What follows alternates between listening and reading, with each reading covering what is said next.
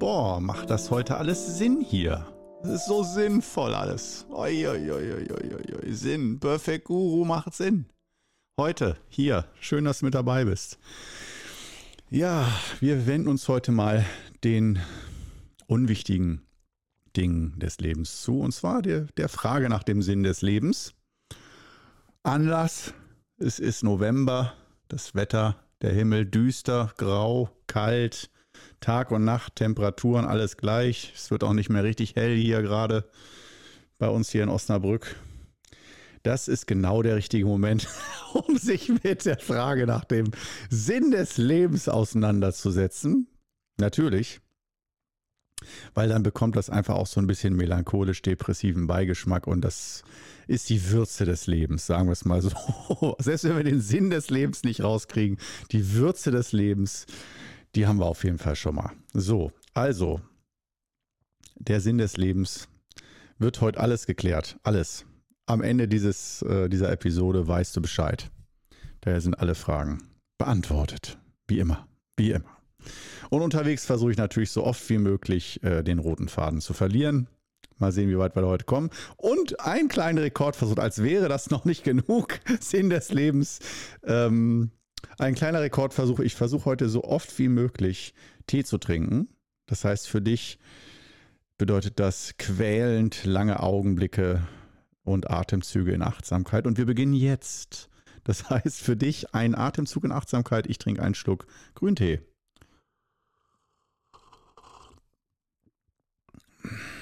Mhm. Mm. Noch ein bisschen heiß. Mm. Aber ja, heute ist es mal wieder, also ich trinke halt leider nicht jedes Mal immer neuen. Ich würde auch gerne jedes Mal neue Grüntees probieren, chinesische vor allen Dingen, chinesische Grüntees probieren. Also nicht aromatisiert und sowas alles. Aber wie gesagt, da fehlen mir noch die Sponsoren. Aus genau diesem Grund müssen wir diesen Podcast und den YouTube-Kanal ganz hoch pushen mit vielen, vielen Leuten, die dazu gucken, sodass irgendeine Firma glaubt, das sei sinnvoll, mir Tee zu schenken. Ich spreche da auch gern drüber. Also, äh, ja, egal. Äh, bis dahin zahle ich meinen Tee auch noch gerne. Ja, ja, ja. Ich zahle viele Dinge nicht gerne, aber grünen Tee bezahle ich echt gerne. Das ist mir wirklich etwas wert. Und macht Sinn. Wo wir beim Thema wären, wieder viel zu früh schon zurückgekehrt auf den rechten Pfad. Der Sinn des Lebens. Ja, da gibt es einiges zu sagen. Fangen wir erstmal mit dem Klischee an. Sinn des Lebens hier bei Perfect Guru. Das heißt, ich muss es ja wissen. Ich, ich weiß ja alles.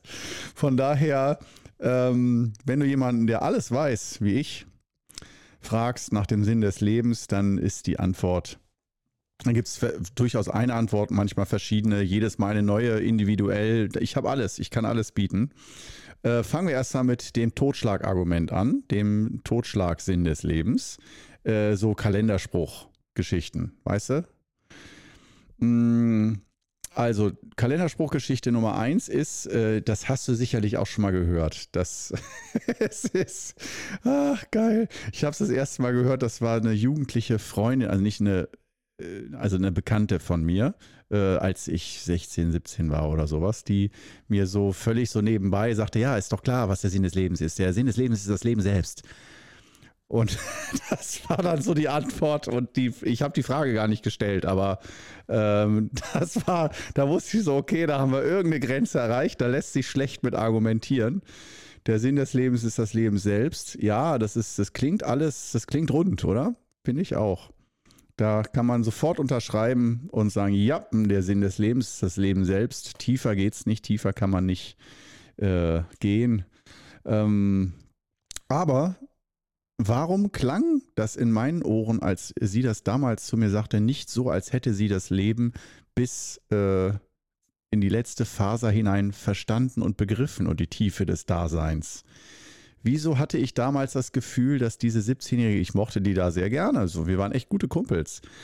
Ähm, aber warum hatte ich in dem Moment das Gefühl, dass das irgendwie zu schnell abgehakt wurde, diese äh, Frage? Und ähm, ja, genau darum geht es. Das pflücken wir heute alles auseinander.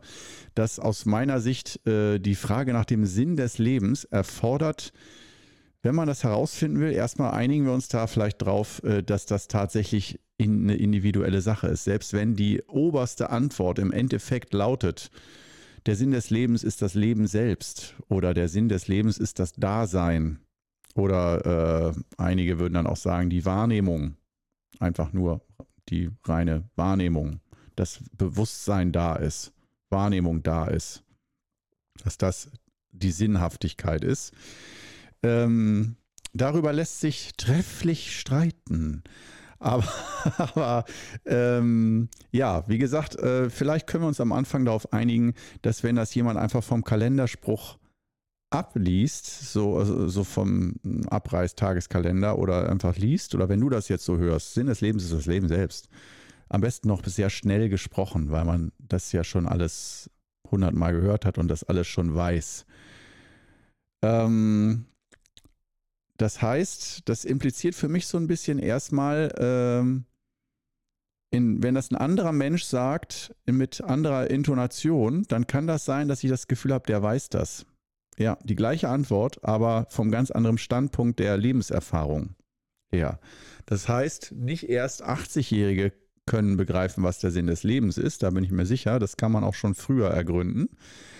Aber eine Art von Lebenserfahrung, Reflexion und Bewusstwerdung von Zusammenhängen ist aus meiner Sicht, was das genau für Zusammenhänge sind, da kümmern wir uns später drum, aber äh, ist aus meiner Sicht ein wichtiger Aspekt bei der Frage nach dem Sinn des Lebens, wenn man herausfinden will, wenn man darauf eine Antwort haben möchte, was ist der Sinn des Lebens.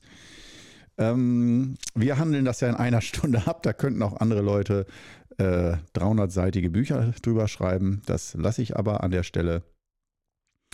Ähm, wir wagen uns Schritt für Schritt voran. Das heißt, wir haben jetzt erstmal das als Totschlagargument am Anfang. Sinn des Lebens ist das Leben selbst. Wunderbar. Alles geregelt, alles gelöst. Wir sind aber noch nicht zufrieden.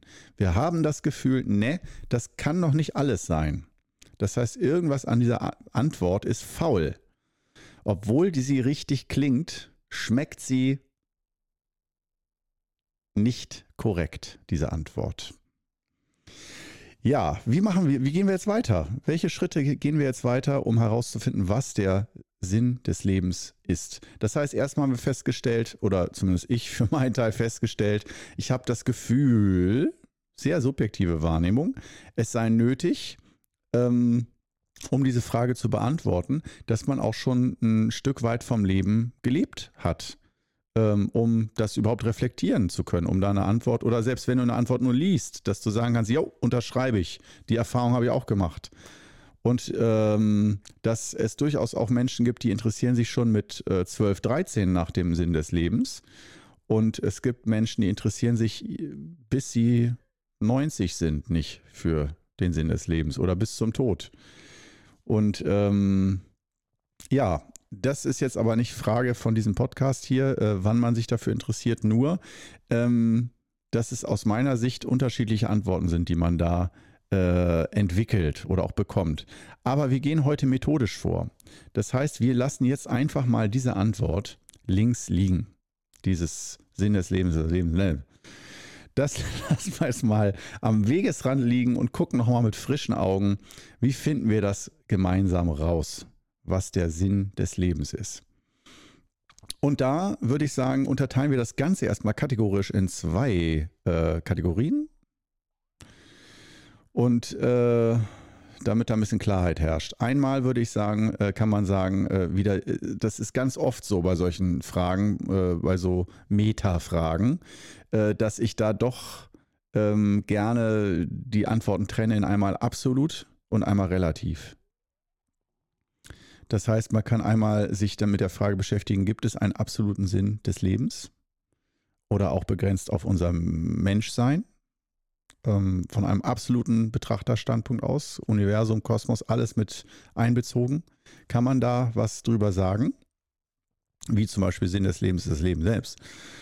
Ähm, und dann äh, haben wir noch den relativen Standpunkt, und zwar die Sinnhaftigkeit. Und da kommen wir ganz normal wieder im stinknormalen Alltag an. Sinn des Lebens äh, kann man auch sagen, die tiefste Antwort ist, wenn man dich einfach jetzt fragt. Fühlt sich für dich das Leben jetzt sinnig an gerade und nicht warum? Oder Sinn des Lebens ist eine Tätigkeit oder ein Begriff. Liebe ist der Sinn des Lebens oder Klarheit oder Erleuchtung oder was auch immer. Oder authentisch sein, sei du selbst, Selbsterkenntnis ist der Sinn des Lebens. Da rasseln ja die Antworten nur so runter. Und alle treffen auch irgendwie so knapp daneben, aber auch vorbei. Aber alle treffen auch so ein bisschen wahren Kern. Das ist jetzt nicht alles, aus meiner Sicht zumindest, nicht alles äh, sinnlos. Aber bei diesen relativen Antworten, da sind dann auch Fragen entscheidend. Macht die Arbeit, die ich mache, Sinn? Macht es Sinn, eine Familie zu gründen? Ist das für mich sinnhaft oder nicht? Also einfach das subjektive Gefühl und nicht egal wie ich mich dabei fühle, wenn irgendjemand sagt, das ist der Sinn des Lebens, dann muss das ja wohl stimmen, sondern dass der Sinn des Lebens, und das ist äh, die Richtung, in die ich diesen Podcast, diese Episode zumindest äh, bewegen möchte, ähm, dass wir auf dieser individuellen Ebene und dem Gefühl der Sinnhaftigkeit bleiben. Das heißt, dass das Herz mit einbezogen wird. Ich möchte also weg von einer rein intellektuellen Antwort, um wieder einmal so ein bisschen auf kantische Art, also Immanuel Kantsche Art, eher die Grenzen des Geistes und des Verstandes festzulegen bei der Frage nach dem Sinn des Lebens. Also wie viel man da überhaupt intellektuell äh, das in Worte fassen kann, weil beim Sinn des Lebens kommt man, denke ich, wie bei der Frage nach dem Leben und Tod und so, äh, bei diesen ganz großen Lebensfragen, ähm, da ist es dann doch irgendwann so, denke ich, dass man da an die Grenze des Verstandes kommt und weiß, so alles kann ich mit dem Verstand nicht beantworten. Und ähm, dann eher auszuloten, wie Immanuel Kant das zum Beispiel gemacht hat, auszuloten, bis wohin erkenne ich mit meinem Verstand und wo kann ich mit meinem Verstand sozusagen ähm, ja, da die Grenzen setzen oder die Grenzen erkennen, wo ich weiß, darüber hinaus. Ein klassisches Beispiel ist zum Beispiel, was passiert nach dem Tod. Da können dir alle Leute was drüber erzählen, was genau nach dem Tod passiert, aber es war ja noch niemand da. Das sind dann also Geschichten, die sich vielleicht richtig anfühlen ähm, und vielleicht auch wahr sind, aber wissen kann es ja keiner, der nicht schon tot gewesen ist. Und selbst Wer weiß, ob es unterschiedliche Arten von Tod gibt und von Todsein. Wer weiß, wenn einer die Erfahrung gemacht hätte. Also man sagt ja, das, was am nächsten dran ist, ist jemand, der schon mal wiederbelebt wurde und der sich eine gewisse Zeit, äh, der eine gewisse Zeit als tot galt. Was hat der für Erfahrungen gemacht? Finde ich auch sehr spannend. Können wir auch mal eine Episode drüber machen, so Nahtodeserfahrungsstyle. Ähm, aber darum geht es heute nicht nur. Wie gesagt, äh, dass ich ein bisschen weg will von der zu intellektualisierten Antwort und hin zu einer eher pragmatischen Antwort, die ich finde äh, treffender ist im Sinne vom Qigong-Spirit, der Alltäglichkeit, des alltäglichen Handelns, des, der Maxime sozusagen, dass der Alltag das höchste Gut ist und das ganz normale Leben und nicht irgendwelche abgefahrenen Fragestellungen, die ähm, ja, die vielleicht ja für, den, für das Bewusstsein ganz interessant sind oder für den Intellekt, nicht fürs Bewusstsein, für den Intellekt ganz interessant sind, aber ähm, wir wollen eigentlich so weit wie möglich in die Tiefe gehen. Und ähm, oh Mann, ich, ich habe Angst, dass ich die Frage schon zu schnell beantworte, aber ich haus sonst einfach mal jetzt schon raus. Wir sind hier chaotisch, hier darf alles passieren. Und sonst erzähle ich die restliche halbe Stunde des Podcasts heute über meine, wie ich meine Lieblingsgerichte koche oder was auch immer. Es hat auch was mit Sinn des Lebens zu tun. Ähm, ja, also dann gehen wir doch mal weiter. Also dann will ich jetzt mal so direkt die Antwort geben. Wenn mich jetzt jemand im Kurs oder auf dem Seminar fragen würde, was ist der Sinn des Lebens? Dann, Entschuldigung, dass ich jetzt mal so einen Kursteilnehmer nachäffe, aber ich habe auch gern mal Spaß. Also was ist der Sinn des Lebens? Ähm, dann würde ich sagen, ähm, Sinn ist erstmal ein, äh, eine Art von Gefühl oder eine Art von Bewusstseinszustand, in dem du bist, dass du das Gefühl hast, in Verbindung mit äh, Zusammenhänge erkennen und reflektieren, dass das, was du tust, sinnhaftig ist, dass das Sinn macht. Und dann kann man einfach erstmal gucken, wenn das ein Gefühl ist, diese Sinnhaftigkeit, Sinn des Lebens. Also, wie gesagt, Wir haben die Kategorie des absoluten Sinn des Lebens ausgeschlossen und gehen jetzt auf die individuelle Ebene. Das einzelne Wesen, du und ich, wir wollen Sinn spüren. Wir wollen das Gefühl haben, also wenn man es einfach mal so rumsieht und sagt, was wäre es, ist auch egal, ob wir richtig oder falsch liegen, wenn wir das Gefühl haben, das macht Sinn und unser Leben macht Sinn und ist sinnhaft, erfüllend, fühlt sich richtig an und rund. Wer kann uns das dann noch nehmen oder sagen, ja, das ist alles Blödsinn oder so? Blödsinn. Wenn wir selber das Gefühl haben, nee, ich habe das Gefühl, das passt schon. Ja, von daher denke ich, ist das schon mal ein ganz guter Anfang, dass wenn du es schaffst, für dich dieses Gefühl zu entwickeln, das macht Sinn, dann ja, sind eigentlich alle Fragen soweit geklärt.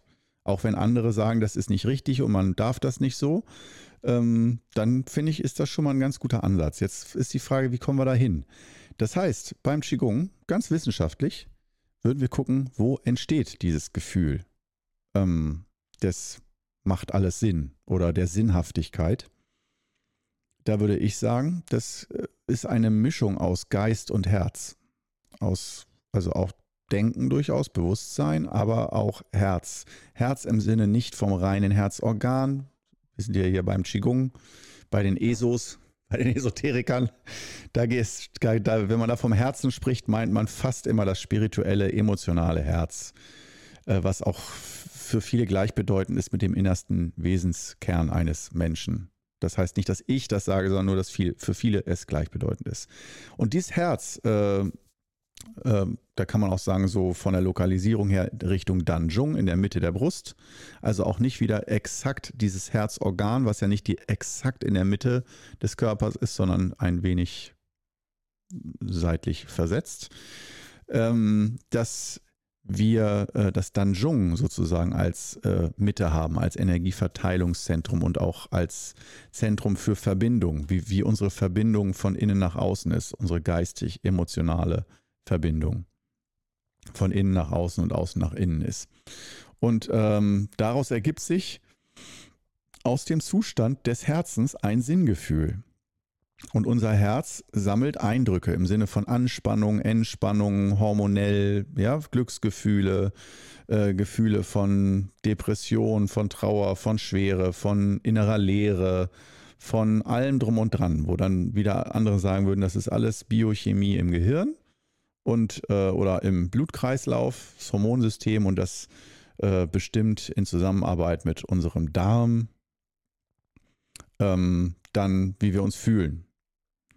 Darm, das erkläre ich jetzt nicht ganz so lange hier in dieser Episode, aber der Darm ist nach heutigem Wissensstand sehr wichtig, die Darmflora, Zusammensetzung der Darmflora für unser Gefühlsleben. Das heißt, man kann zum Beispiel erkennen, dass Depressive eine andere Darmflora, also Bakterienansiedlung in, im Darm haben. Und das sind natürlich interessante therapeutische Ansätze, wenn man jetzt sagt, oh, wenn ich meine Ernährung umstelle und die kann ja zum Beispiel eine Darmflora oder eine Darmsanierung mache, die kann ja eine Darmflora ändern, dass dann sich auch meine Gefühlswelt ändert und somit auch bis zum gewissen Grad meine Persönlichkeit und somit bis zum gewissen Grad auch darüber meine, mein Gefühl, ob etwas Sinn macht oder nicht. Das hieße so die erste ganz steile These, die ich mal in den Raum stellen möchte, aber wirklich nicht, das ist nicht meine Meinung, ganz wichtig.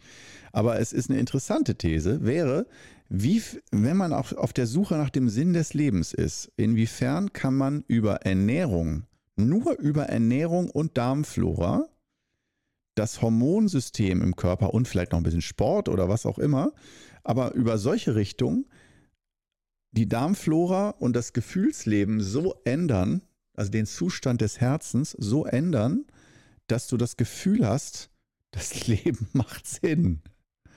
Das, alles, das macht alles Sinn. Das ist, äh, der Sinn des Lebens ist erreicht.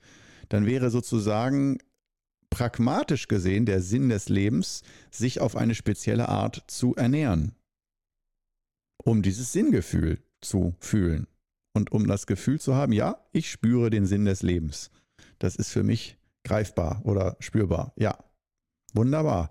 Finde ich einen sehr interessanten Gedanken. Natürlich werden jetzt einige Veganer oder Extremernährer, äh, nenne ich es mal, mit einer extremen Art von Ernährungsform sofort sagen, ja, das ist nämlich genau das, was ich, wie ich es mache und so weiter. Also man muss natürlich vegan leben, dann macht sofort alles Sinn. Alles andere ist äh, egal, nur Hauptsache vegan und so. Und äh, ich will bewusst an dieser Stelle nicht hinarbeiten auf die eine Ernährungsform.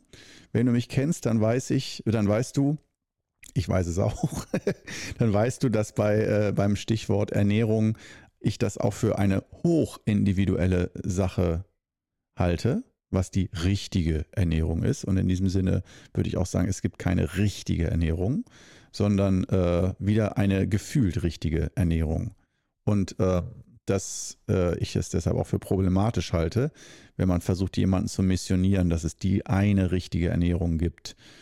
Und ähm, ja, das ist so die Geschichte und ähnlich auch beim Sinn des Lebens, wenn man mir einreden möchte, was der Sinn des Lebens ist, aber es fühlt sich für mich nicht richtig an, ja, dann was ist das dann für eine Antwort?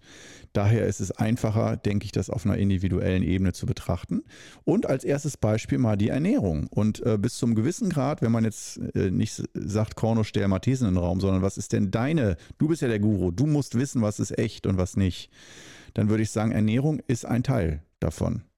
Aber nicht die eine Ernährung und ich sage dir ab, was du heute, was du ab heute nicht mehr essen darfst oder was du essen musst und wie du dich ernähren musst und wie viel Glas Wasser am Tag du trinken musst, damit das alles funktioniert. Äh, nee, da würde ich sagen, geh den Weg und finde es heraus. Und ich habe ja auch von meiner Seite aus ein paar Tipps. Also bei mir geht das Ganze ja in Richtung Intervallfasten und äh, Scheinfasten vor allen Dingen. Das ist so der Kernpunkt. Ähm, um das jetzt nochmal so ein paar Sätzen zusammenzufassen. Wenn du mich jetzt fragst, hast du denn gar keinen Ernährungstipp, dann würde ich sagen, doch, Intervallfasten für den Alltag und viermal im Jahr Scheinfasten würde ich empfehlen, zu jeder Jahreszeit einmal und das sind dann fünf Tage. Und da ist man ganz grob gesagt, ich habe dazu YouTube-Videos gemacht und vielleicht mache ich dazu auch nochmal einen Podcast komplett, wo ich eine Anleitung mache und so. Aber äh, beim Scheinfasten ähm, geht es eigentlich im Grunde genommen darum, dass du äh, Gemüse Fasten machst und nicht endlos, sondern sehr ziemlich genau äh, abgedeckt mit äh, Olivenöl, Nüsschen und äh, Gemüse als in Suppenform oder gedünstet. Und ähm, ja, diese, diese Scheinfastenkuren, die ähm, sind aus meiner Sicht, wenn man die viermal im Jahr macht, ähm, machen die zum einen natürlich entgiften und sind sehr, sehr gut für, äh, also für die Organe, für die Blutwerte und alles äh, Mögliche. Also da kannst du wirklich ganz viel mit deiner Gesundheit bewegen, schon mit nur einer einzigen Woche. Aber das viel Wichtigere, der, der Begriff der Nachhaltigkeit ist, dass besser als jede Diät, danach kehrst du ja wieder zur normalen Ernährung zurück zu, und nicht zu einer Diät. Und wenn du Scheinfast ein paar Mal machst, also alle paar Monate. Und du hast, du machst das dreimal, viermal, fünfmal. Und du ernährst dich alle paar Monate mal eine Woche nur für Gemüse. Das macht was mit dir. Das färbt auf dich ab und ändert auch deinen Geschmackssinn. Und ich merke, dass ich, seitdem ich das mache, von selbst gesünder im Sinne von mehr Gemüse und so weiter esse und dann besseres Bewusstsein habe, ohne mich dazu zu zwingen. Aber das ist aus meiner Sicht ein jahrelanger Prozess. Bei einem geht es schneller, beim anderen dauert es länger, aber es ist eher ein organischer Prozess der Ernährungsumstellung durch zeitweilige Interventionen zwischendurch, die bewusst gemacht werden und wo auch bewusst ein Jojo-Effekt entsteht. dass während der Woche nimmst du zwei bis vier Kilo ab und die sind dann auch nach ein paar Wochen schnell wieder drauf. Bei vielen, bei mir zum Beispiel. Ähm, aber äh, gut, das ist auf jeden Fall das Ernährungsding. Dazu mache ich nochmal eine komplette Episode einfach. Aber auf YouTube gibt es da, wie gesagt, im Qigong Club auch zum Scheinfasten komplette Anleitung, falls dich das interessiert, da mal mitzuspielen. Aber ich finde das erstmal schon mal einen interessanten Ansatz, diese Ernährungsgeschichte. Ähm, und zu wissen, Ernährung macht was mit unserem Gefühlsleben und auch mit unserer inneren Einstellung, inneren Haltung. Und das heißt nochmal zusammengefasst nicht, dass all, alle die gleiche Ernährung äh, haben sollten, sondern jeder muss für sich eine Ernährung finden, die gut passt. Und da muss man leider ein bisschen ausprobieren. Und als grundlegendes Fundament zum Ausprobieren empfehle ich das Scheinfasten, dass man das viermal im Jahr macht. das ist aus meiner Sicht eine der besten Investitionen in die Gesundheit neben Qigong-Übungen. Und für mich ist es auch eine Art von Qigong-Übung. Vielleicht äh, nenne ich das später auch mal irgendwann um. Scheinfasten finde ich eh ist ein ziemlich äh, schräger Name, ähm, der eher lächerlich klingt. Und ich finde, na klar, können wir auch lachen, aber ähm, ja, ich gucke mal, ob ich das mal irgendwann umbenenne. Aber auf jeden Fall entwickelt hat es ja Dr. Walter Longo und der hat es nun mal äh, Scheinfasten genannt. Weil man eben nicht wirklich gar nichts isst, aber die Effekte vom Fasten äh, erzielt im Körper, als würde man nichts essen. Und das finde ich das Geniale daran. Ohne zu hungern, dann diese ganzen Zellreinigungen und so weiter und so fort. Leber entgiften, Fettleber abbauen und all sowas. Gut, kommen wir weiter. Das ist aber noch nicht alles gewesen. Wir haben noch Zeit. Das heißt, wir sind dabei, äh, dass wir uns das Herz anschauen, das emotionale Herz, das spirituelle Herz und gucken, was ruft in diesem Bereich das Gefühl von Sinnhaftigkeit hervor. Und bevor wir uns das zu abstrakt machen, ähm, graben wir dazu in unserer Vergangenheit. Das wäre äh, von meinem Gefühl ein guter nächster Schritt.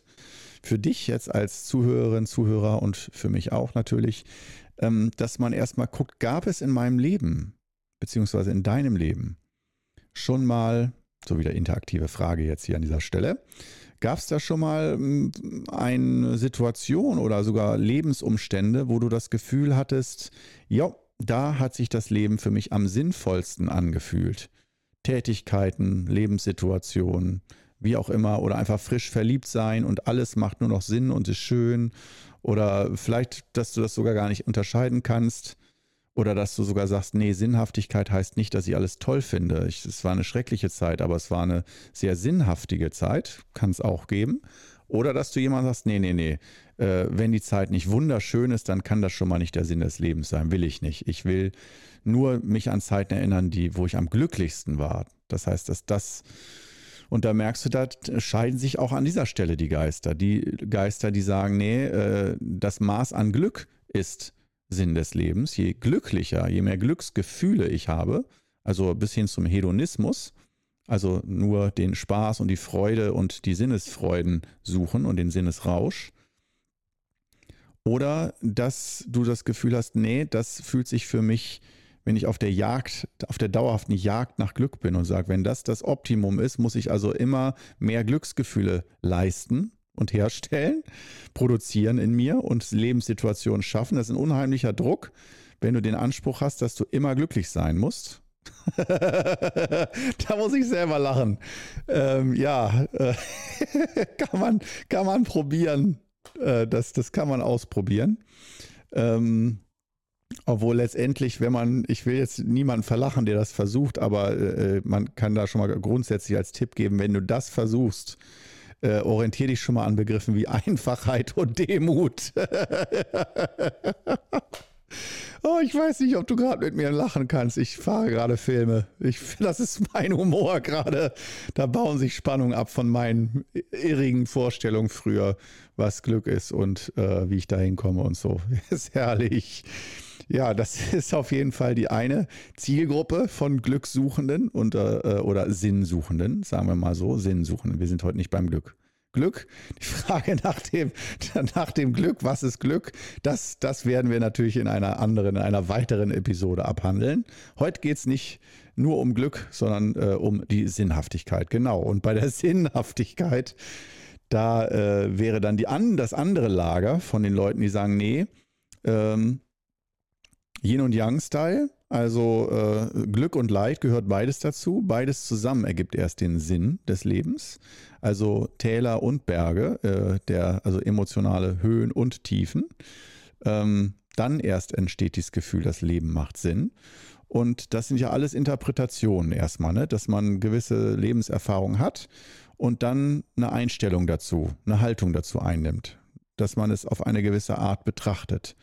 Und man kann das gleiche Leben auf unterschiedliche Arten betrachten und bewerten. Ja, das eigene Leben auch. Kann man nur die positiven Seiten sehen und das andere schaut man sich gar nicht an, benennt man gar nicht, dem gibt man gar keinen Raum. Oder dass man halt sagt, nee, muss im Gleichgewicht sein. Oder dass man sagt, nee, nur die schlechten Sachen, die sind bei mir hängen, hängen geblieben. Nur die bitteren Erfahrungen, die waren viel intensiver als die schönen. Und damit äh, dann klarzukommen oder sich zu fragen, macht das alles überhaupt noch Sinn? Vor allen Dingen, man kann auch fragen, ab wann kommt denn überhaupt, man kann ja auch sagen, die Frage nach dem Sinn des Lebens. Kommen wir zum nächsten Schritt. Die Frage nach dem Sinn des Lebens ist schon Ausdruck von Krankheit. Das ist also unnatürlich. Die Frage ist ja auch erstmal, ist es natürlich, dass diese Frage in uns entsteht? Oder ist es eine Ausgeburt von wieder zivilisatorischen Krankheitsmustern und Krankheiten? Und ähm, das ist also, dass nur kranke Menschen überhaupt die Frage haben, macht das Sinn? Und dass das sozusagen eher eine Aufforderung ist, werd erstmal gesund und dann hast du auch nicht mehr die Frage, was ist der Sinn des Lebens und das ist dann die Antwort. Dass also allein schon die Frage der Fehler ist, um einfach eine Stufe tiefer zu gehen und zu gucken, woher kommt diese Frage Sinn des Lebens? Was für Menschen haben überhaupt diese Frage oder stellen sich diese Frage? Die muss ja aus dem Innern heraus kommen, aus einem gewissen Gefühlshorizont heraus oder Erfahrungshorizont heraus muss ja diese Frage entstehen oder das Interesse dafür, was ist Sinn des Lebens. Und ähm, daher, das finde ich spannender, dafür, da, dafür bietet sich halt auch wieder Qigong an. Das heißt, dass wir das Ganze nicht nur intellektuell versuchen zu verstehen, so wie jetzt hier im Podcast, wo wir drüber sprechen, sondern dass wir äh, da auf die energetische Ebene gehen. Das heißt also eine Stufe tiefer und sagen, auch der Intellekt ist letztendlich eine Energiebewegung und alle Gedanken und das Erkennen von Zusammenhängen, also das Shen, der Geist, der diese Fähigkeit hat, dass das alles nur eine äh, verschiedene Form von Energie sind. Und ähm, dass wir uns natürlich fragen können, wo setze ich ihn da an? Das heißt, erstmal, ich habe diese Frage nach dem Sinn des Lebens und wenn ich sage, okay, die, diese Frage stellt sich nicht jeder Mensch, aber einige schon. Und wenn wir jetzt mal davon ausgehen, dass das natürlich ist, dass ein menschliches Bewusstsein, nicht jedes, aber das durchaus menschliche Bewusstsein,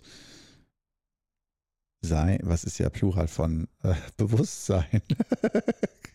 menschliche Bewusstseins Bewusstseinsarten? Nee, aber äh, verschiedene Bewusstseins. Verschiedene Bewusst. Das ist krass. Darauf erstmal einen Schluck Tee.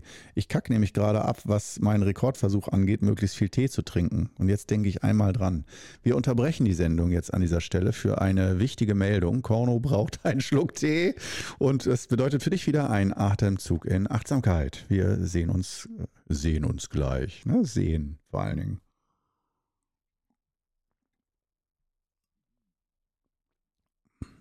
Mm. Mm, jetzt hat er die richtige Temperatur. Noch ein Schluck, noch ein Schluck. Sonst kommen wir nicht hinterher mit dem Rekord. Mm. Hervorragend. Ich gieße mir schon mal das nächste Tässchen ein hier. Ich trinke Tee. Ich liebe, wenn es um Tee geht, Glas.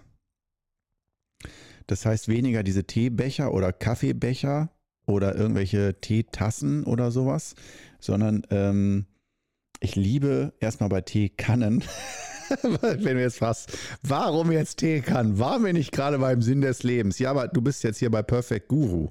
Und Perfect Guru hat als Spezialität, du weißt, ne, roter Faden ist ein No-Go. Oder sagen wir es mal so, äh, man muss immer wieder davon abweichen. Deswegen jetzt die Teekanne. Ich habe von ähm, Mono so heißt die Firma, so wie Stereo, nur Mono, äh, eine schwebende Teekanne, so eine, die kennst du bestimmt so aus Glas und die in so einem Metallgestell ist und bauchig und die hängt sozusagen in der Luft durch das Gestell. Finde ich ziemlich schön, weil man dadurch die Farbe des Tees besonders sieht und auch keine, ich mag nicht diese Teekannen, die können vielleicht sehr schön von der Form sein, aber ich mag es gerne, den Tee zu sehen, weil ich die Farbe von Tee so schön finde und auch den Tee danach zu beurteilen und so. Daher dieses Transparente finde ich bei Tee das Allerwichtigste. Das setzt sich fort bei mir bei den Teebechern.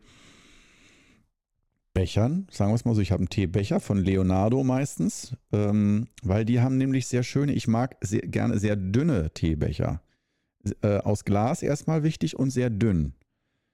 Das schmeckt, da schmeckt für mich der Tee anders, als wenn ich aus dickwandigen. Beim Espresso ist es genau umgekehrt. Beim Espresso trinke ich lieber aus möglichst dickwandigen. Das hängt ja auch mit der Wärmespeicherung zusammen, aber trotzdem, wie der so das Trinkgefühl ist. Je dicker, desto besser bei Espressotassen. Meine Meinung.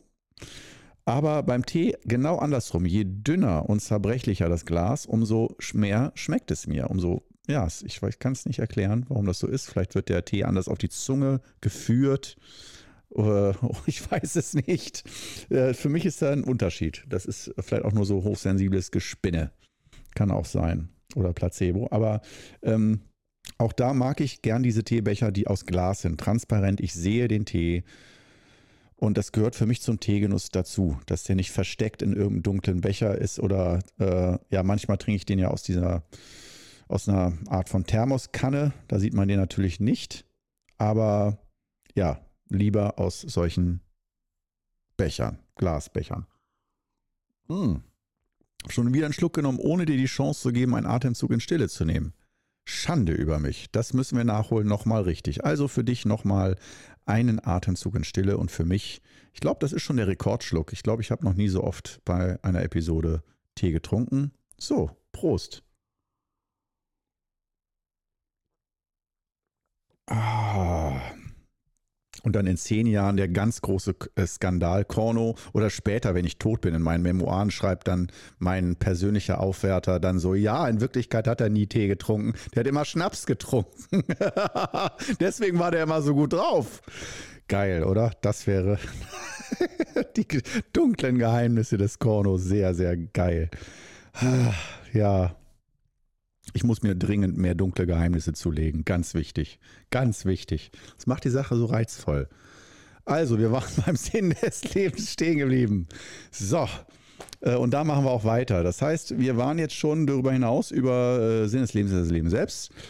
Dann waren wir äh, darüber hinaus, dass wir ähm, diesen absolut intellektuell in Worte gegossenen äh, perfekten, perfekte äh, Wörterbuchbeschreibung, so enzyklopädisch, äh, was ist der Sinn des Lebens, so die optimale Antwort, dass es die in dem Sinne, in diesem Zusammenhang nicht gibt, sondern wir uns an dieser Stelle darauf konzentrieren, auf das individuelle Sinngefühl einzugehen. Das Sinn eine Art von Gefühl ist, die aus Sicht vom Qigong Mischung aus Shen, Geist und Emotionen ähm, ist. Das heißt, äh, so, diese Sinnigkeit, Sinnigkeit, diese Sinnhaftigkeit zu spüren, das Gefühl zu haben, es macht Sinn, das ist sinnig, ist aus meiner Sicht, widersprich mir gerne, nicht ein reiner Gedanke, aber es ist auch nicht ein reines Gefühl. Daher diese Mischung.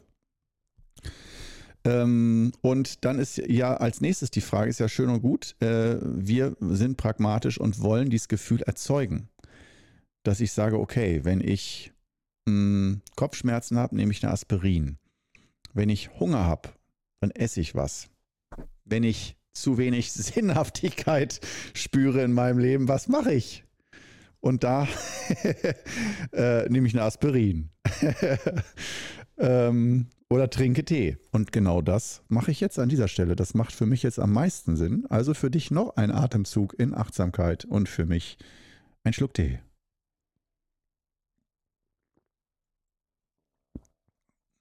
Mmh. Wunder über Wunder. Wunder über Wunder. Ah, herrlich. So, ja, für mich hat das Ganze jetzt eben unheimlich viel Sinn gemacht. Du hast mich gerade in einem Moment erlebt, das war wirklich Maximalsinn. Sprechen wir vom Maximalsinn. Schönes Wort. Also wir, wir wollen den Maximalsinn. Sagen wir es mal so. Ja, das Leben ist kostbar, unser Bewusstsein ist kostbar, Bewusstseinszustände sind kostbar und interessant und wir sind neugierig und so weiter und wir wollen den Maximalsinn erleben. Warum denn nicht? Warum sollen wir denn weniger? Wenn das der Sinn wäre, weniger zu erleben, okay. Wenn der Sinn des Lebens ist, keinen Maximalsinn zu erleben, okay. Aber mal schauen. Vielleicht kommen wir ja noch ein Schrittchen weiter hier im Podcast. Wir haben ja noch 20 Minuten. Leider solche Fragen eben mal in 20 Minuten zu lösen. Ich finde, genau so muss es sein. So und nicht anders. Ähm, ja, wir wollen noch einen Schritt weitergehen. Das heißt, diese Sinnhaftigkeit. Äh, jetzt ist die Frage, kann man aus Qigong-Sicht sagen, so was für Qigong-Übungen zum Beispiel? Wäre mal eine interessante Frage. Oder Meditationsübungen. Gibt es da irgendeine Übung, wo man sagen kann, wenn du die Übung machst, dann wird da proportional, je mehr du diese Übung machst, umso mehr wirst du das Gefühl haben, dass alles Sinn macht. das ist, oh Mann. Ähm, das kann ja sein, dass es das gibt, oder? Also ich würde sagen, äh, die fünf Übungen des Wudang Qigong zum Beispiel, dass die schon mal äh, ein guter Schritt sind und dass ich glaube, dass viele Menschen nach der Übung das Gefühl haben, alles macht mehr Sinn als vorher. Also, dass du tatsächlich mit den fünf Übungen des Wudang Qigong, nicht nur mit denen, natürlich mache ich für die Werbung, das, aber das wird es auch in, mit anderen Übungssystemen äh, geben. Aber wir bleiben mal bei den fünf Übungen als Beispiel dafür.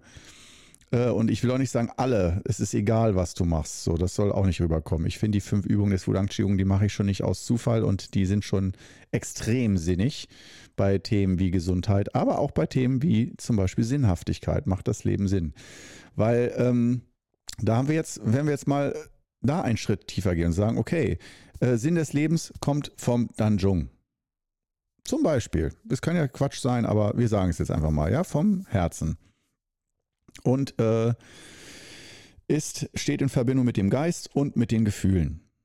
Und ähm, wie kommen wir jetzt dahin, dass da so etwas, wenn das ein Rohstoff wäre, Sinn, Sinnhaftigkeit, wie der äh, vermehrt, sich vermehrt im Innern, dass du mehr Gefühl hast, dass das Sinn, da ist Sinn hinter. Ähm, dann würde ich sagen, es gibt zwei Richtungen, wie du das betrachten kannst. Einmal also Yin und Yang. Einmal von außen deine äußeren Lebensumstände, das heißt, was du jeden Tag erlebst, tust, machst, deine Tätigkeiten und für die meisten bedeutet Sinn einfach nur Beruf oder Familie gründen oder nur diese beiden Sachen. Das also sozusagen habe eine richtige Familie und einen richtigen Job und dann ist alles perfekt. Dann macht Sinn. Ja, wieder diese, dieses alte Bild, äh, sich über seine Arbeit zu identifizieren äh, und seinen Wert auch daran zu messen, was für einen, eine Arbeitsstelle du hast äh, und ob die gut ist oder nicht oder zu dir passt oder nicht passt. Und äh, also so dieses ganz billige Sinn des Lebens ist der richtige Job. Das, ich hoffe, da sind wir auf einer Wellenlänge, dass ja, der Job und die grundlegende Tätigkeit ist wichtig, aber das menschliche Dasein zu begrenzen auf eine Arbeitsstelle, das, ist, das ist sehr gut. Ich habe hab ich heute irgendwie einen äh, Narren gefressen oder so? Ich bin heute, äh, es ist vormittags. Ähm, ich fühle mich leicht beschwipst, allein durch die Frage irgendwie, ich glaube, das hat mit der Thematik zu tun. Ich fühle mich wirklich richtig beschwipst und angeheitert. Und ich denke, das hat mit der Frage nach dem Sinn des Lebens zu tun, weil die Frage natürlich so groß ist und so erschlagend, dass eigentlich jeder Versuch, sich damit zu beschäftigen, ist schon, ich will nicht sagen lächerlich, aber äh, ja, kann man mit jedem Wort spüre ich, wie ich immer kleiner werde und mich immer kleiner fühle, aber in einem guten Sinne, wie eine Ameise. Eine Ameise ist auch klein, aber nicht schlecht. Und ähm, ja, wie nähern wir uns jetzt weiter die, diesem Gefühl an, wenn wir jetzt mal sagen, okay, wir wollen nicht nur sagen, was ist der Sinn des Lebens, sondern eher, wie komme ich dahin? Also äh, dann, das wäre doch schon mal ein nächster guter Schritt, oder? Dass wir sagen, okay, wir lassen jetzt diese Frage, also Teil der Beantwortung der Frage wäre demnach, wir lassen die Frage sein, was der Sinn ist und kümmern uns darum, wie stelle ich, wie fabriziere ich den Sinn des Lebens in mir? Wie stelle ich den her? Das, ne, dann, äh, das, das ist, finde ich, ein nächster Schritt, wo man natürlich sagen kann, da weichst du der Frage aus, ne? Damit beantwortest du ja nicht, was der Sinn des Lebens ist. Aber wenn man sagt, doch, das gehört zu genau dieser Frage dazu, sich zu, darum zu kümmern, wie entsteht dieser Sinn. Wenn man davon ausgeht, der, das ist mir wichtig, dass mein Leben Sinn ergibt, dann äh, würde ich sagen, wie gesagt, Herzensangelegenheit, ganz klar. Ähm, dann würde ich sagen, äh, dass das Herz nicht einfach nur da ist, dass, äh, sondern dass äh, das Herz in gewisse Zustände verfrachtet wird. Das heißt, da würde ich einfach mal so zwei aus meiner Sicht sehr wichtige Dinge nennen wollen. Das heißt, wir hatten jetzt das Außen und das Innen. Sinn des Lebens im Außen wäre Arbeitsstelle und ob ich mich in meiner äußeren Lebenssituation zufrieden fühle oder auch sage, nö, hat nichts mit Zufriedenheit zu tun, ist aber trotzdem stimmig und sinnig. Oder die Geschichte, dass man sagt, nee, nee, nee, Sinn des Lebens findest du eben nicht in deiner Arbeitsstelle und auch nicht im Außen, sondern Sinn des Lebens findest du immer in dir selbst in deinen Gefühls- und Erfahrungswelten, aber nicht direkt im Außen, sondern du musst nach innen gehen, um da den Sinn zu finden oder auch dich selbst zu finden. Das ist dann wieder auch in Richtung Sinnsuche und wer bin ich und Selbsterkenntnis und so. Und das hängt sicherlich damit zusammen. Das heißt, die äh, wäre jetzt erstmal eine interessante Frage, die uns weiterbringt, äh, hängt, ähm, was ist der Sinn des Lebens und wie komme ich dahin? Äh, hängt das mit Selbsterkenntnis zusammen? Oder nicht. Und wir, kannst du dir vorstellen, sind jetzt gerade auf einer Bahn, also dieses individuelle, kein absoluter Sinn für alle Menschen dieser Welt, sondern der individuelle Sinn für jeden einzelnen Menschen, die Sinnhaftigkeit zu maximieren, der Maximalsinn. Und äh, auf diesem Weg hin zum Maximalsinn, dass man dann schaut, ähm, okay, ähm, das ist eine Sache, die im Innern stattfindet, aber auch außen stattfindet. Und da würde ich sagen, im Außen kann, würde ich das mal so sagen wollen, wenn du den richtigen Platz im Leben hast. Und dazu gehört die richtige Arbeitsstelle zum Beispiel oder die richtigen Familienmitglieder oder äh, richtige Partnerschaft oder richtig im Sinne von Maximalsinn entsteht. Ja, und äh, das heißt nicht, dass das ein schlechter Arbeitsplatz ist oder eine schlechte Partnerschaft, sondern nur in Bezug auf Maximalsinn, dass du, man da kontrollieren kann, ist meine Partnerschaft nicht angenehm oder unangenehm, sondern fühlt sich das sinnig an oder für mich völlig sinnentleert, völlig sinnlos. Ich kann dem gar nichts abgewinnen. So, ich finde nicht einen Grund, warum das für irgendjemanden Sinn machen sollte. Übrigens, kleiner Tipp am Rande, dann wird es vielleicht Zeit, sich zu trennen. und bei der Arbeitsstelle äh, ist das natürlich noch gefährlicher, sich diese Frage zu stellen. Macht das Sinn?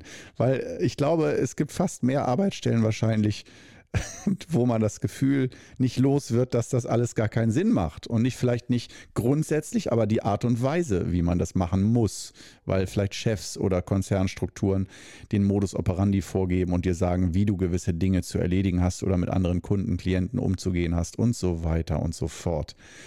Das heißt, äh, wir wollen das aber mal grob zusammenfassen unter der richtige Platz, die richtige Position im Leben. Das heißt, wie in einem Puzzle. Äh, dieses Bild eines Puzzles finde ich gut, dass du wie ein Puzzleteil bist. Und äh, es kann auch ein, äh, sehr hässliches Puzzlemotiv sein, aber trotzdem, wenn du da am richtigen Platz bist, passt du da rein und alles ergibt Sinn. Auch wenn das Bild vielleicht äh, den Weltuntergang zeigt und du sagst, das ist nicht schön, dieses Bild. Ich habe lieber Hawaii und Palmen und äh, Hängematte am Strand. Das ist ein schöneres Puzzle. Aber so könnte man es vielleicht sagen, dass wenn du das Leben wie ein Puzzle betrachtest, dass wenn du da am richtigen Platz bist und du bist ein Teil davon, ein Teil dieses Universums, dieses Kosmos, da kannst du natürlich sagen, wieder aus dem absoluten Standpunkt raus, du, egal wo du bist, du kannst nicht anders sein als am richtigen Platz. Dass die Welt ist absolut richtig, ob es dir schmeckt oder nicht. Aber vom relativen Standpunkt aus was ja so viel Dynamik erzeugt in uns, kann das Gefühl da sein. Und da sind wir wieder bei der individuellen Sinnhaftigkeit und dem Maximalsinn. Äh, ja, dass du das Gefühl hast, ich fühle mich, obwohl ich weiß, dass ich absolut an, äh, immer an der richtigen Stelle bin, fühle ich mich doch am falschen Platz. Hier, in der falschen Familie oder in der falschen Partnerschaft oder falscher Job oder was auch immer, Dinge, die dir nicht schmecken oder die sich für dich nicht stimmig anfühlen. Und auch, der, dass du den Unterschied kennst zwischen, ja, natürlich habe ich manchmal nicht Bock, morgens aufzustehen, aber grundlegend ist das Ganze schon genau richtig.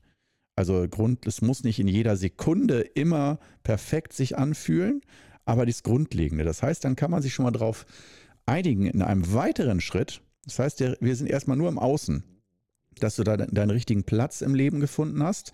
Und dazu gehört natürlich die Tätigkeiten, die du ausübst oder Ausbildung, die Menschen, die dich umgeben, deine Freunde, deine Familie, Partnerschaften und, und, und. Und dass wir da ständig am Optimieren sind, um da einen noch besseren Platz für uns zu finden, der noch mehr Sinn macht. Äh, Sinn im Sinne aber für die meisten von Hedonismus und ich fühle mich glücklich und habe Glücksgefühle. Und Glücksgefühle werden produziert oder möglichst unangenehme Situationen werden vermieden.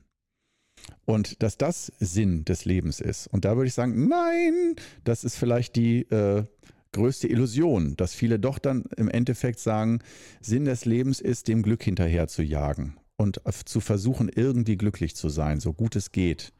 Dass das der Sinn des Lebens ist. Und da würde ich sagen, nein, das ist höchstens ein Teil davon oder äh, für viele fühlt es sich so an. Aber ich würde an dieser Stelle, und das ist für mich vielleicht sogar der Knackpunkt dieser ganzen Episode, genau über diesen Punkt hinausgehen wollen und sagen, ja, du kannst sagen, bis hierhin und nicht weiter. Also das heißt, die Suche nach dem Glück und glücklich sein und zufrieden sein, dass das gleichbedeutend ist mit Maximalsinn. Oder dass du sagen kannst zum Beispiel, wow, ich schlafe jede Nacht nur noch drei Stunden, ich fühle mich echt schlecht und äh, bekomme viel Leid mit, aber ich helfe vielleicht in einem Flüchtlingslager und sehe, dass ich jeden Tag 100, 200 Menschen das Leben retten kann, das als Leben retten kann.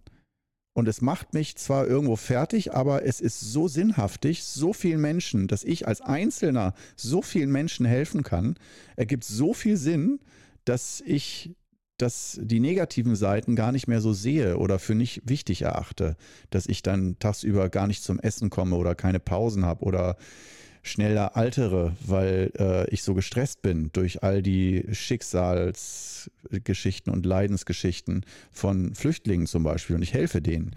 Ja, das ist ein gutes Beispiel, wo man sagen kann, der Flüchtlingshelfer erlebt ein Drama nach dem anderen ganzen Tag und ist nicht den ganzen Tag nur am Lachen und Spaß haben und äh, Party machen.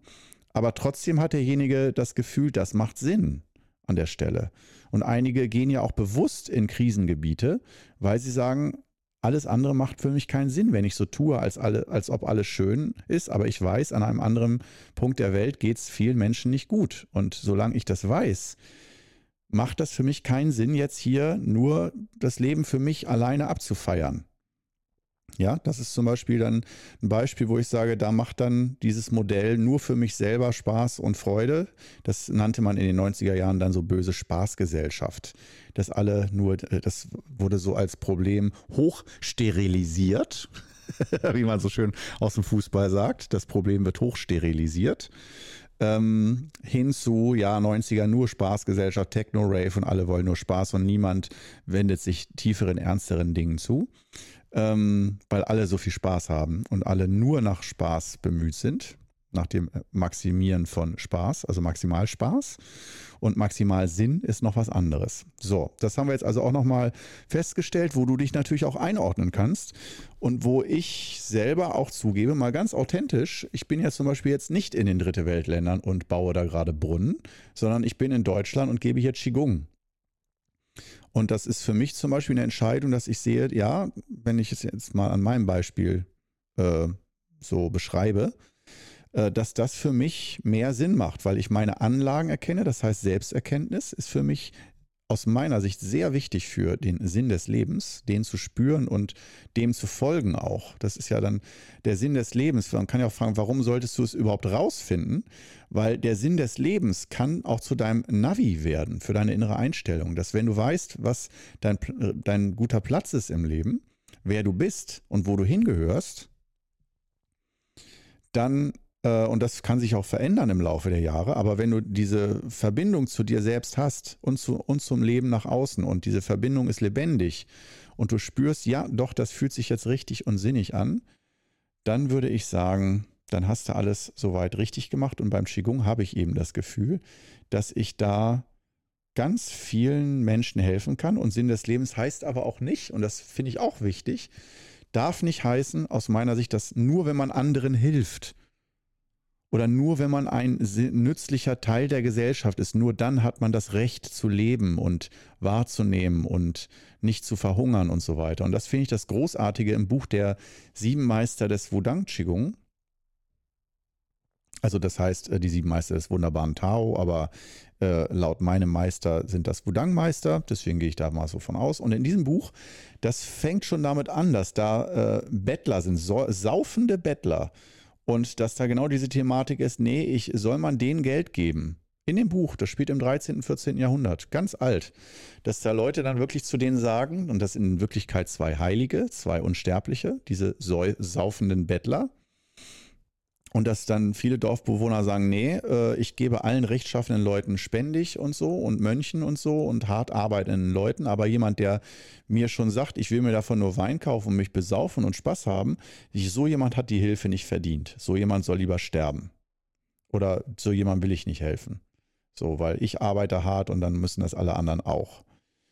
Und ähm, da, ich will es jetzt mal abkürzen, ist äh, sozusagen eine tiefe Weisheit von jemandem, der da im Buch mitspielt, ähm, eben zu sagen, nein, äh, es geht eben nicht darum, nur funktionierende Ameise zu sein im Ameisenstaat, sondern als Mensch ist allein das Bewusstsein, das, ist, das Menschsein an sich ist schon kostbar und äh, ist es wert, dass man das unterstützt, dass Menschsein überlebt ohne Funktion. Das heißt zum Beispiel behinderte Menschen, die nur gepflegt werden müssen ihr Leben lang, haben ein Recht auf Leben und Unterstützung. Das ist bei der Frage Sinn des Lebens, denke ich, ein ganz wichtiger Aspekt. Oder auch ich selbst, wenn ich arbeitslos bin und das Gefühl habe, ich helfe niemandem, ich habe keine Funktion in der Gesellschaft gerade ohne Funktion. Das ist ja die größte Angst von den meisten. Wenn ich keine Funktion habe, wer bin ich dann? Was ist mein Wert ohne Funktion? Das heißt, für die meisten, ob man das gut findet oder nicht, ist ihre Funktion in der Gesellschaft, in der Arbeitswelt der Sinn des Lebens. ob man das gut findet oder nicht. Und im Qigong versuchen wir so wie ich das zumindest mache hier, äh, das anzuerkennen und auch zu sagen, ja, das ist auch richtig und gut, dass man den richtigen Platz findet, auch den richtigen Arbeitsplatz findet, äh, der zu den eigenen Anlagen und zum eigenen Potenzial passt, dass man, dass es stimmig sich für dich anfühlt. Aber dass wir auch darüber hinausgehen und sagen, das ist nicht alles die richtige Funktion in der Gesellschaft zu erfüllen. Auch ohne Funktion macht das Leben Sinn und hat das Leben einen Sinn. Das ist finde ich fast schon Abschlusswort hier für den Podcast, aber wir sind ja auch schon kurz vor Schluss hier. Und von daher dieses Gefühl der Sinnhaftigkeit und wie man das herstellen kann, durch Selbstreflexion, durch Selbsterkenntnis, die eigenen Anlagen erkennen, erkennen in der eigenen Vergangenheit, wo hat das Leben für mich am meisten Sinn gemacht und warum war das so, was genau war da äh, so sinnhaft und kann ich das reproduzieren in der Gegenwart, was in der Vergangenheit sich in anderer Form sinnhaft angefühlt hat, kann ich das übersetzen in die heutige Zeit auf vielleicht andere Lebenssituationen und Tätigkeiten. Und ähm, da denke ich mir, äh, das ist eine schöne Antwort, dass, äh, ja, dass diese äh, Suche nach Maximalsinn nicht endet bei der Funktion, die ich äh, in der Arbeitswelt habe. Und damit hadern dann ja auch viele, die Rentner werden, dass sie dann in das berühmte tiefe Loch fallen nach der Berentung, weil äh, erstmal die gesamte Identität, die an die Funktion gebunden war, erstmal entbunden von der Funktion, dann auch entbunden von der Identität. Und äh, das fühlt sich nicht nach Glück oder nach Sinn an. Und ähm, ja, deswegen, äh, grob gesagt, kann man auch sagen, äh, so in den alten Kulturen zum Beispiel, als Inspiration nochmal für dich, sagte man, mach zuerst Familie und Arbeit, also sei zuerst ein funktionierender Teil der Gesellschaft, aber dann so mit 50, 55 zieh dich zurück von weltlichen Dingen und erforsche äh, Energie und das Göttliche, die Innenwelten sozusagen. Zuerst mehr im Außen erfahren, Grundlagen schaffen und dann mehr ins Innere gehen. Und genau so würde ich auch sagen, äh, in Austausch miteinander, dass du Kontakt mit dir aufnimmst und genauer wahrnimmst, wer du bist.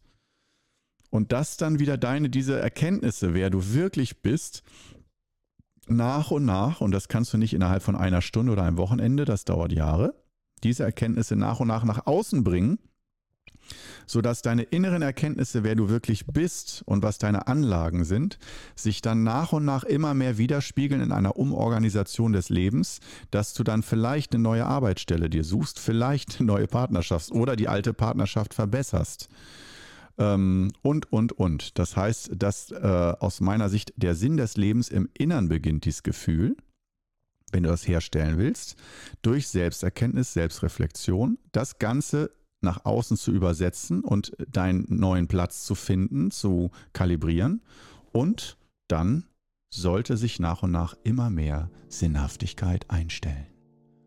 So. Ah, schön verkopfte Episode, herrlich. Ich bin entspannt. Ja, ich hoffe, dir hat Spaß gemacht und dann hören wir uns in der nächsten Woche vielleicht wieder. Im nächsten Podcast. Bis dann. Ciao.